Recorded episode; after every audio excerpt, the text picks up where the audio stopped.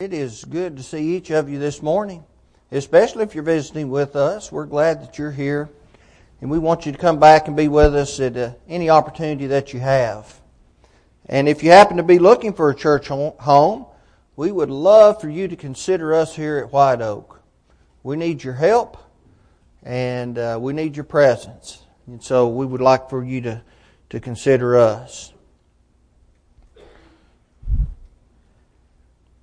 I want to uh, thank uh, Brother JC for that prayer. I really do appreciate that. I want to thank each of you for the kindness that you've shown us. Someone told me a while back, I cannot remember who it was, he said, I've been married to the same woman for how many ever years it was. As if that was a mile marker for him. And of course, I knew him. I don't know, it may have been Phil told me that. I'm not sure. But I have been married to the same woman now for 21 years. And that's a testament to her. And for her endurance, uh, up to the point where she got me straightened out and headed in the right direction. So I appreciate and love her and the, the four girls that have uh, been the result of that union. We love them dearly, and I'm glad that Taylor got to come at least for a little while this morning. She's not feeling well. Keep her in your prayers. She had to go back home over to the house, so uh, uh, please remember her. I would like to make mention that our close friends, uh, Phil and Elizabeth Carver, are with us today. They came from Memphis. Uh, Phil is a deacon at the Cordova Church of Christ, and they are part of our family, and we always enjoy having them with us. We appreciate love and miss them very much. But uh, you'll want to get to, especially get to get to speak to Elizabeth. She's such a fine lady, man, and she brings Phil every time she comes. But that's okay. We'll, we'll, we'll take him to get her. You know, names are very important, aren't they? Not only in our society and in our culture, but they are important in every society and in every culture. And often when we hear a name, we associate that with a very unique individual, don't we? We hear a name and, and some, some individual, their, their face will pop up in our minds and we will think of them. And so, uh, when we, when we're reading in literature or we're thinking about uh, something, names are used as identifiers. For instance, I can remember growing up, I would enjoy reading about Robin Hood or watching Robin Hood, some of the old movies that would uh, come on TV. I would like looking at that. I would like reading that, and I would hear those names and and descriptive uh, thoughts would come into my mind, and I would kind of identify with some of them. You know, Robin Hood had a very close friend and his name was Will Scarlet. Of course, Will was known uh, for that because he had red hair. And then you had Little John, a part of the merry men, right? Little John, as kind of, as in a way of a joke, was not a little man at all, but a very big and strong man, skilled in the fighting arts, and a great help if you were operating a band of thieves. You would need a man like Little John. Of course, there was Friar Tuck, not just Tuck, he was Friar Tuck because every band of hooligans needs a religious leader, right? So Friar Tuck was a part of that. And we come to Robin himself. Robin, either Robin uh, the Hood because of his uh, actions as being an outlaw, or simply maybe because he wore a hood. Now, whether or not he was a real person has been up to, up for debate for many years, and I've uh, watched those documentaries, and ultimately, I believe they have decided that Robin Hood was the result of several men that probably did live in that era of time, but not one particular man. But of course the point is that names or the addition to names, they mean things, don't they? They bring to our minds certain things that can remind us of someone. When we see that in the Bible, it's all throughout the Bible, isn't it? Adam, the first man, named Adam by God because of that very reason. Adam means man. His wife Eve was created from the rib taken from the side of Adam named Eve because her name means life giver, the first woman, and of course that's what she was. Abram, the wife of Sarah, means high father. Abraham means a father of a multitude. So those names, especially when they change, they bring into it with it certain characteristics, right? Abram going from high father to a father of a multitude. And of course, that's what happened in the history of God's people. Isaac means laugh. Of course, that's what his mother did when she heard those angels say that she would give birth to the promised son at 90.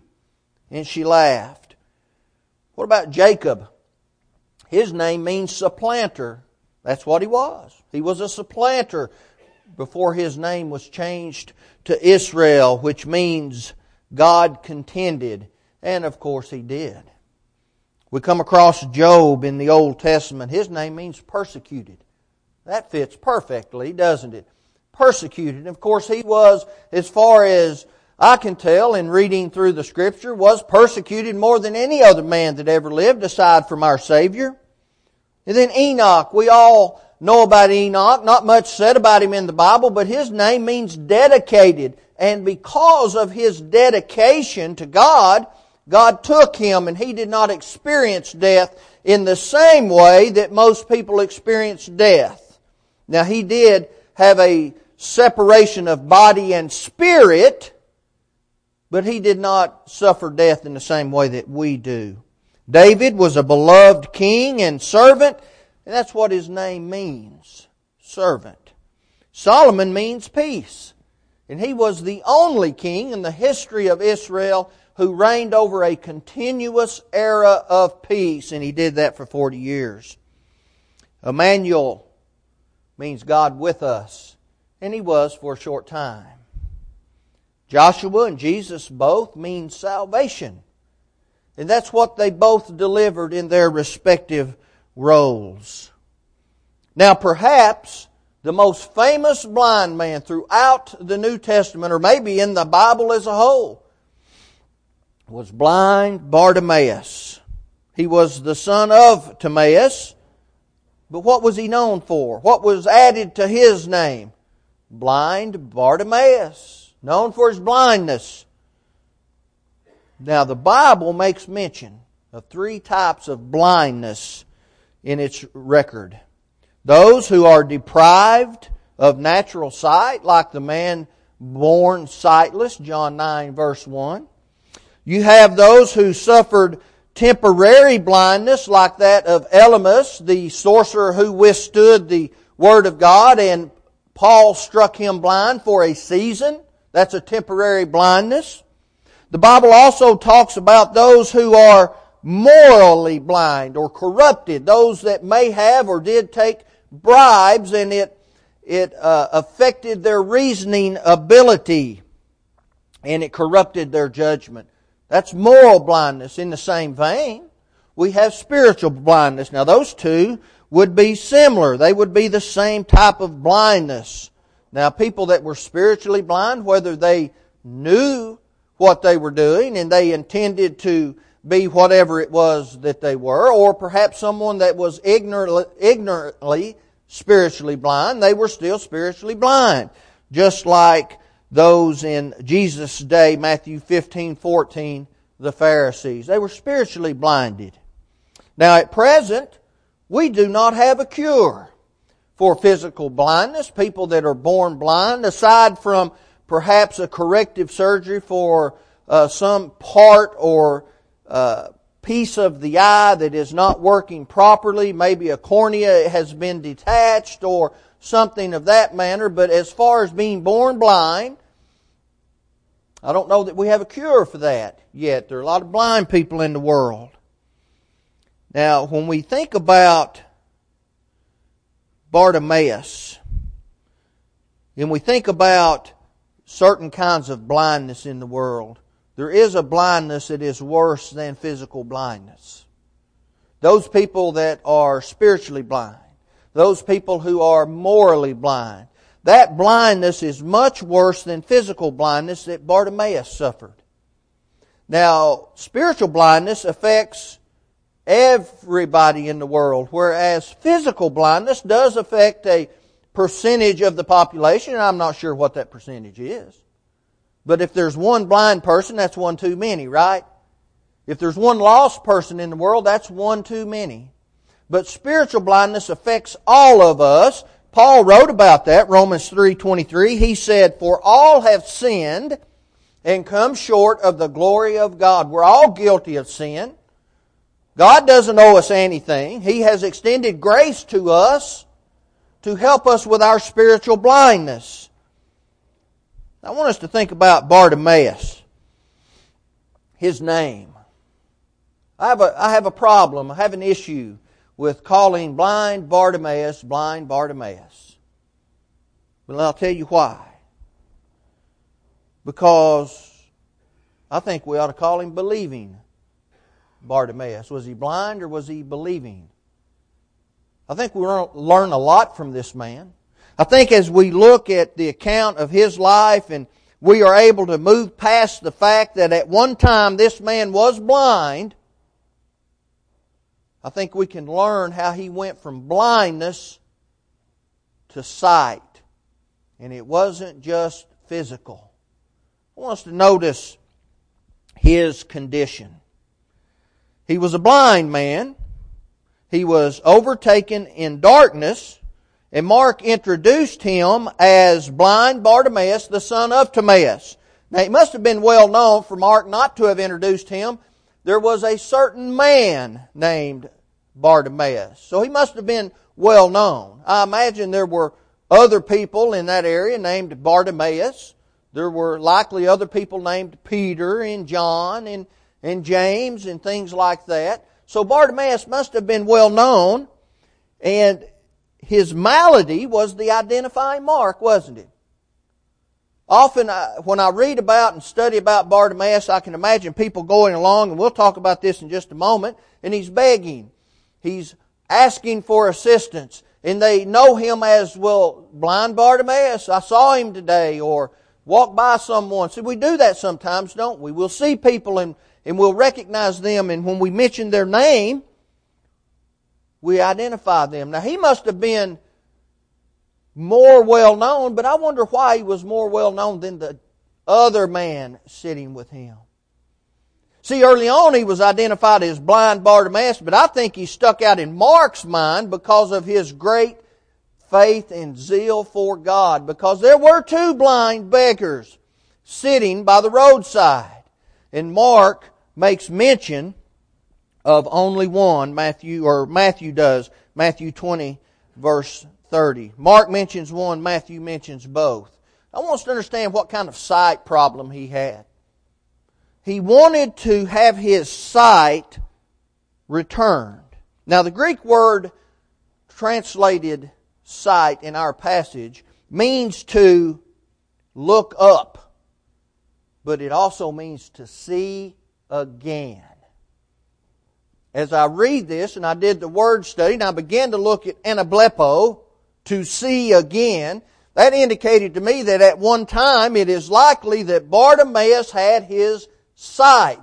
Something happened, whether it was an accident or some kind of an injury or perhaps a disease overtook his sight or whatever the case may have been. It appears to me that Bartimaeus at one time had sight.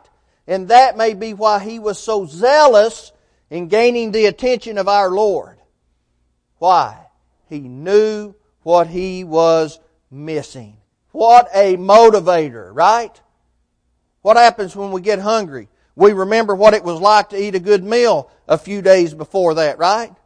When we get thirsty, we remember what it feels like to have that cool water in our mouths and going down our throats. When we're cold, we know what it feels like to be covered or have a coat or something. When, when someone leaves our presence and we don't see them for a while, we can think back and remember the comfort that we have by seeing those people. We remember those things. I imagine that Bartimaeus sitting there on the roadside begging for alms could remember looking at people and trees and walking and having the independence that sight can bring to us and something that really those of us who see often take for granted. What is the application of that point? Yeah, there must be something that we can apply to our lives today. I think that when we look at the idea of moral or spiritual blindness, we can look at what Peter had to say in 2 Peter 2, verses 20 through 21.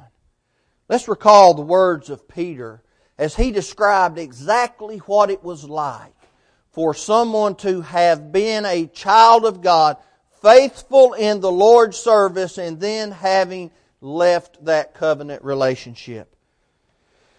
He said, For if after they have escaped the pollutions of the world through the knowledge of the Lord and Savior Jesus Christ, meaning they had obeyed the gospel, they had become a Christian, they are again entangled therein and overcome, the latter end is worse for them than the beginning. They were Christians. They went back into living a life of sin. He said, For it had been better for them not to have known the way of righteousness than after they have known it to turn from the holy commandment delivered unto them. Why? Why? I believe the Bible teaches degrees of punishment in hell. But is that exactly what Peter's talking about? Or can we connect this to the idea that blind Bartimaeus, having likely had sight at one time, knowing what that was like, having that freedom, and then we look at, now Peter is talking about those who are standing in judgment after having been Christians, going back into the uh, pollutions of the world, and then standing in judgment for that. Why is it the latter end worse for them than the beginning? I feel like because they know in their hearts they had salvation in the very palm of their hands, and they let it slip away sitting or standing or whatever it may be next to the rich man of Luke 16, looking over into paradise, understanding I was once a faithful Christian, now I'm not, and I am in torments, lifting up my eyes, being tormented, looking afar off and seeing those who I remember in the bosom of Abraham, being comforted. Perhaps that is why the latter end is worse than the beginning. What an application we can make from this word anablepo to see again. We can never know in this life just how bad eternity in hell will be. We can't really comprehend that. We have some very descriptive terms that identify that darkness, loneliness, fire, torment, no rest. But we can never truly know. But let me tell you, I do know this, and I know you do too. If we're standing in torments and if we can identify paradise, and we know that at one time we were faithful in this life, but we're not over there, that must be worse. I don't know how you make the worst punishment in the in the existence of mankind any worse, but I know that we have certain details that tends to make me believe that. But Bartimaeus was not only known for being blind, he was also a beggar. He was a beggar. He sat by the wayside begging, Mark 10:46.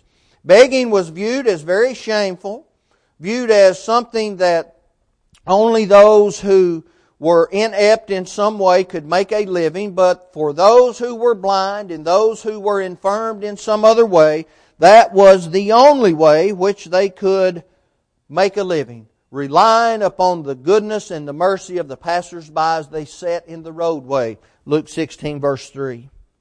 I think we can learn something from this characteristic of the blind man as well.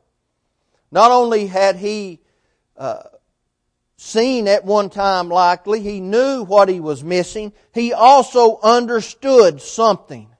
He understood that he had to rely upon the goodness and the mercy of Jesus Christ. God provided for us the same thing that he has provided, or he did provide for Bartimaeus, salvation. Healing of blindness. Of course, we're talking about spiritual blindness. We must rely upon him and, and him only. And and once we, we gain that sight that is offered through Jesus Christ, I think our reaction to that ought to be very similar to that of Bartimaeus. After all, we have so much more to be joyful for.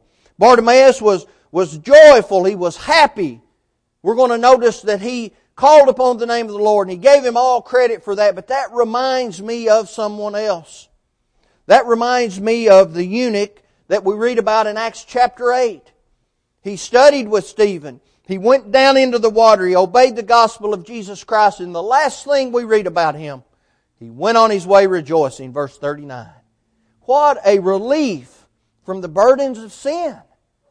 To be able to go down into the watery grave of baptism after hearing the gospel, believing it with all our hearts, repenting of a lifestyle that is not in uh, connection with the way that Jesus wants us to live and the way that God wants us to live, repenting of those things, making the great confession that Jesus is the Son of God, and then washing our sins away. Well, that's a burden that we all can rejoice about, right? We ought to.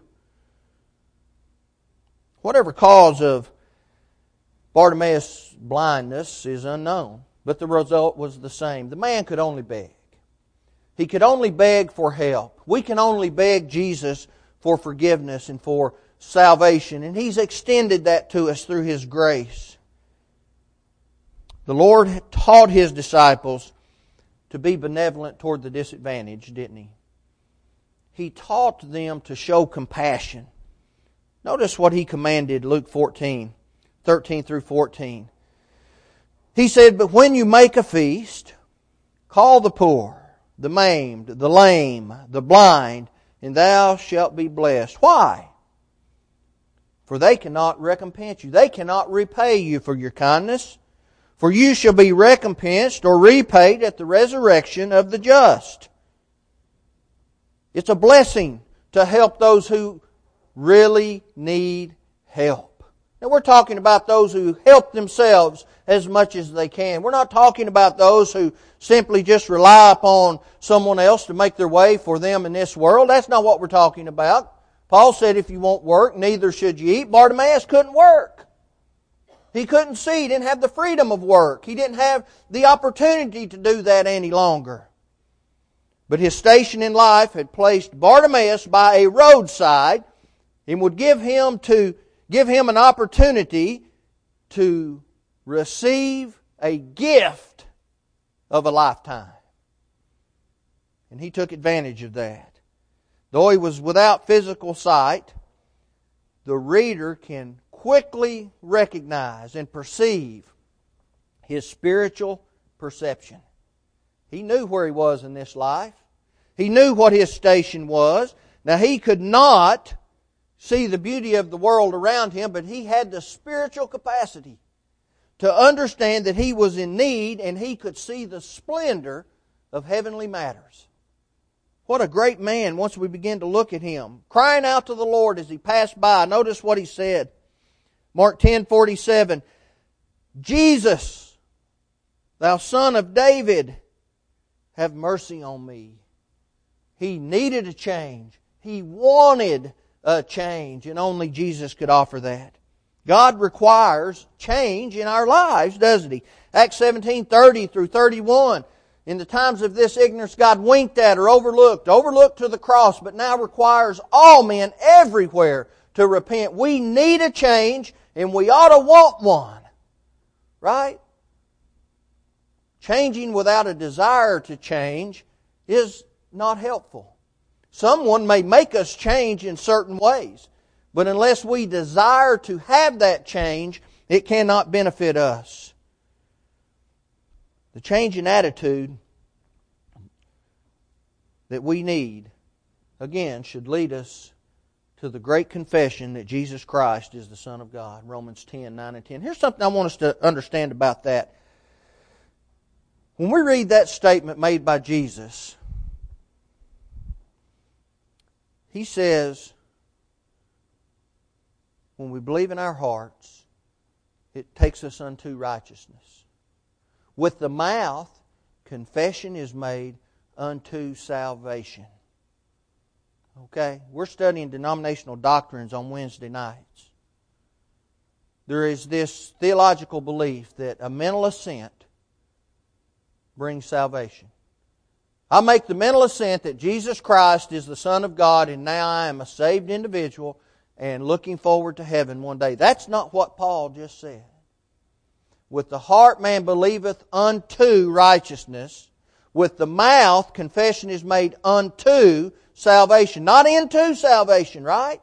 We need to be able to explain that to people. We need to say, confession brings us right up to the cusp, the point of being saved and being a member of Christ's body. But then there is something else that we must do. We must be immersed in water, having our sins washed away.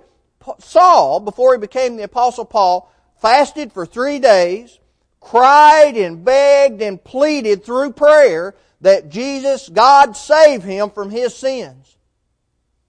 The man Ananias came to his side, taught him the gospel, and said, Now why are you waiting? Arise, be baptized, washing away thy sins, calling on the name of the Lord. Now people will take that statement and they'll twist that around, they'll add something to it, and they'll say, calling on the name of the Lord means a mental assent that Jesus Christ is Lord. That is not what it means. Ananias told us what it meant. Arise and be baptized, calling on the name of the Lord, having your sins washed away, adding us to the Lord's body, placing us in His church, putting us in Him. For as many of you as have been baptized into Christ, Galatians 3, have put on Christ. See, verse 26 says, we're all the sons of God by faith. He's writing to Christians. Galatians chapter 1, first few verses. Christians are all the sons and daughters of God. How? We were baptized into Him, we put Him on. And then we live that faithful life because there's no other name under heaven by which we can be saved. That's how we call on the name of the Lord.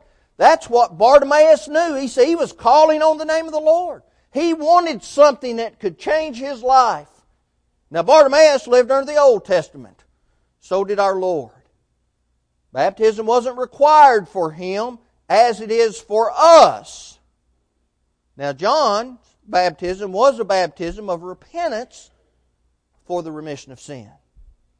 Okay?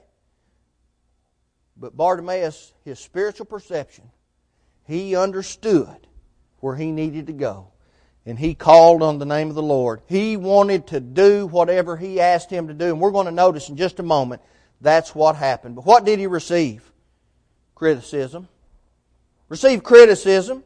He was in a, a condition of helplessness. He received criticism. In fact, he was rebuked. The crowd told him to be quiet. Don't bother him. Don't be speaking out. It seems to me that the crowd following Jesus breaking character here. They're not living what Jesus taught. He taught to be compassionate. You would surely believe that the followers of the Prince of Peace would be willing to offer peace to someone in the state of Bartimaeus. Not so. You know, they had witnessed firsthand the compassionate nature of our Lord. Remember when Matthew recorded for us that Jesus saw a great multitude and was moved with compassion toward them and he healed their sick. He had the same reaction to those that he fed, the 5,000, or excuse me, the 4,000. Matthew 15, 30. He had compassion on them. He said, they haven't eaten. I'm going to feed them lest they leave and they faint in the way.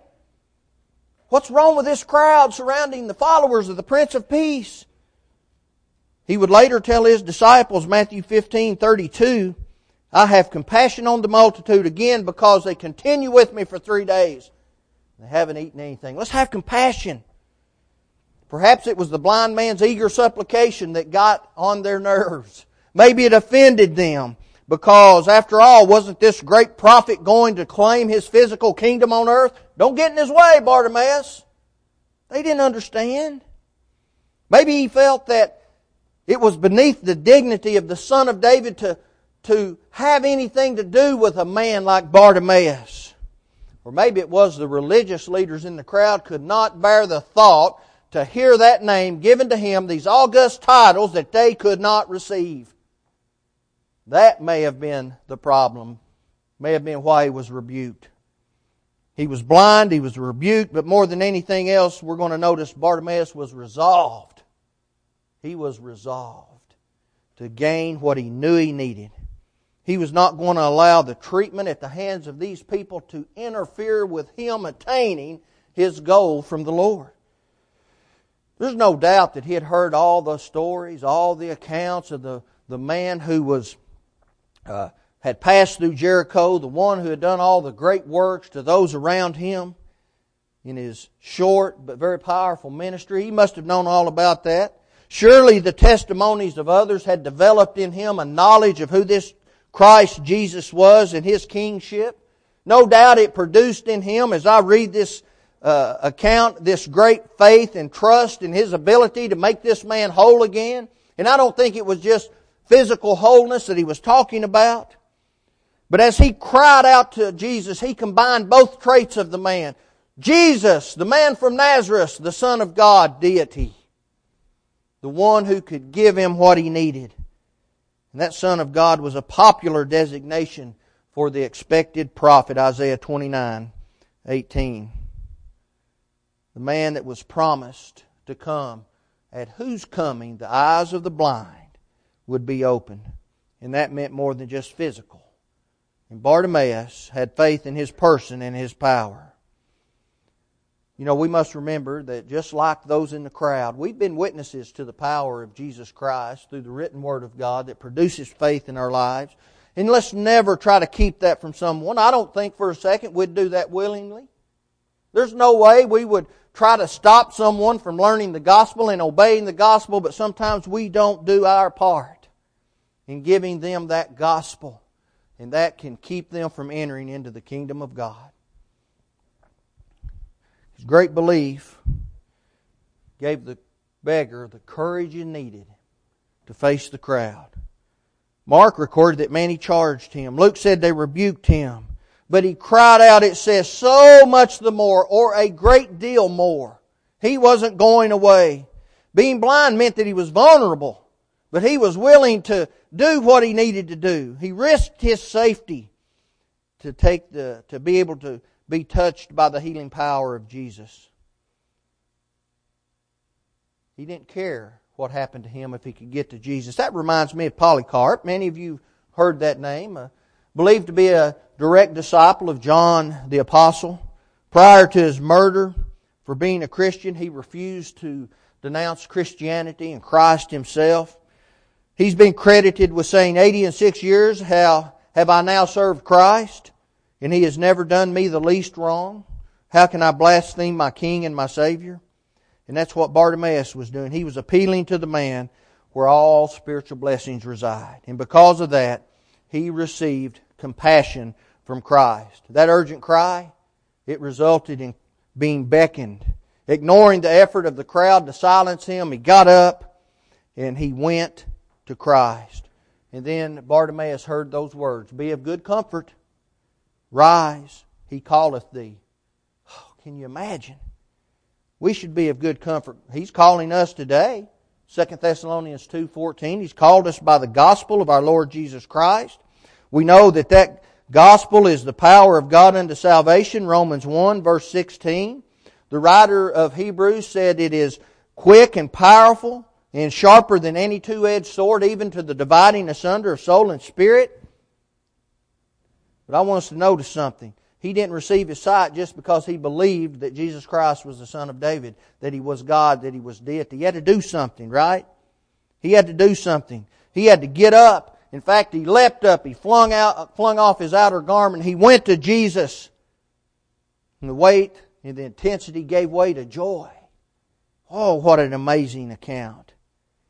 We have to cast off the garments of stubbornness. We have to cast off the garments of denominational doctrines. We have to cast off the, the, the garments of a, a weak faith. The Hebrews writer said, lay aside every weight and besetting sin. We need to be like those who we read of in the parables. We notice Matthew 13, 44, the parable of the great price, Matthew uh, 13, 46, the field. They gave up all that they had to obtain those precious gifts because they knew they were important.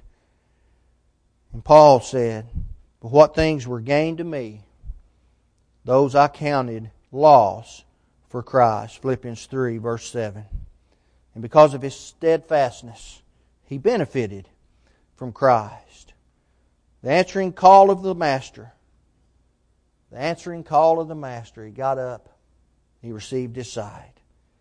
And I want us to notice that the beggar who would not be silenced would not be silent. He praised the Lord. He gave all credit to Him. He received His sight.